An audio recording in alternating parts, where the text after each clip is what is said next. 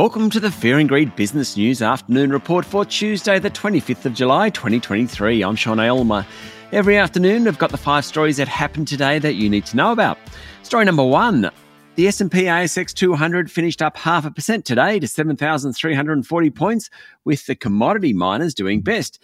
The big iron ore miners did particularly well after Beijing signalled more help for commodities generally, though it hasn't yet unveiled a major stimulus to help boost consumption. Today, the Communist Party Politburo focused on providing more support for the property sector and on reducing local government debt. Now, the property market accounts for around 40% of Chinese steel demand and is also important for consumption of copper, aluminium, and zinc. That's why the big miners did well. BHP, Fortescue, and Rio Tinto's share prices all jumped by between 3.5 and 4%. But it was a tough day for consumer discretionary stocks with falls in Wesfarmers and Domino's, Star Casino, JB Hi-Fi, etc. The banks were down with Westpac off 1%, while the energy companies Woodside and Santos outperformed. Story number two Opposition leader Peter Dutton is under fire after the Sydney Morning Herald and Age reported that the Home Affairs Department handed a multi million dollar offshore detention contract to an Australian businessman just one month after federal police told the then minister, Peter Dutton, that the man was under investigation for bribery. AFP's acting commissioner told Dutton in July 2018 that Sydney based Mozammil Bhojani was under investigation over suspected bribes to Nauruan politicians. The payments were made to secure preferential access to millions of dollars worth of phosphate for his company, Radiance International. Now, a month later, the Department of Home Affairs entered into a fresh contract with Radiance to supply accommodation for refugees and asylum seekers. Prime Minister Anthony Albanese said Dutton should explain the serious allegations against him. Story number three borrowers in Sydney's southwestern suburbs and in Melbourne's northwest are more than twice as likely to be a month or more behind paying their home arrears, according to ratings agency S&P.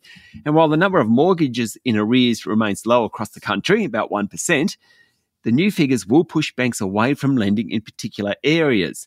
The Reserve Bank, which deliberates on interest rates next week, has previously warned that pressure on borrowers is unevenly spread.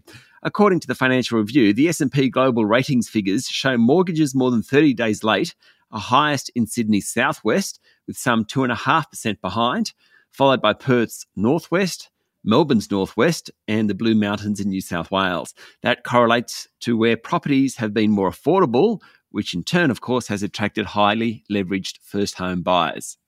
Story number four Pilbara Minerals share price jumped to 5% today after announcing new June quarter production and sales records. It wasn't all good news. The price of lithium spodumene concentrate, that's the stuff used in batteries and mobile phones and things, fell about 33% in the quarter. The miner also said it expects to settle on a new partner in downstream lithium processing within the next five months as it continues to boost production at its West Australian mine.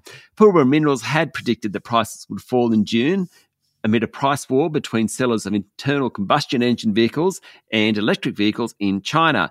New vehicle emission standards were due to come into effect in China on July 1. That had led to months of heavy discounting by petrol engine car makers, therefore, a reduced demand for lithium.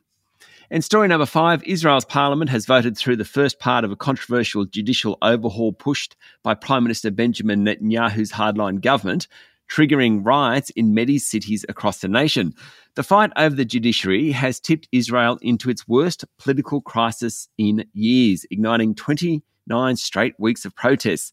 As thousands of protesters waved Israeli flags and blew horns outside Parliament, MPs voted 64 0 to back legislation to limit the power of Israel's top court, with the entire opposition boycotting the vote after a 30 hour debate. Opposition leaders said it was a bleak day for Israel's democracy. The bill will prevent Israel's top court from using the standard of reasonableness to strike down government decisions. It's a broader effort to rein in the judiciary that Netanyahu's coalition with far right and ultra religious parties have been prioritising since taking power in December. That's it for the afternoon report for Tuesday, the 25th of July, 2023.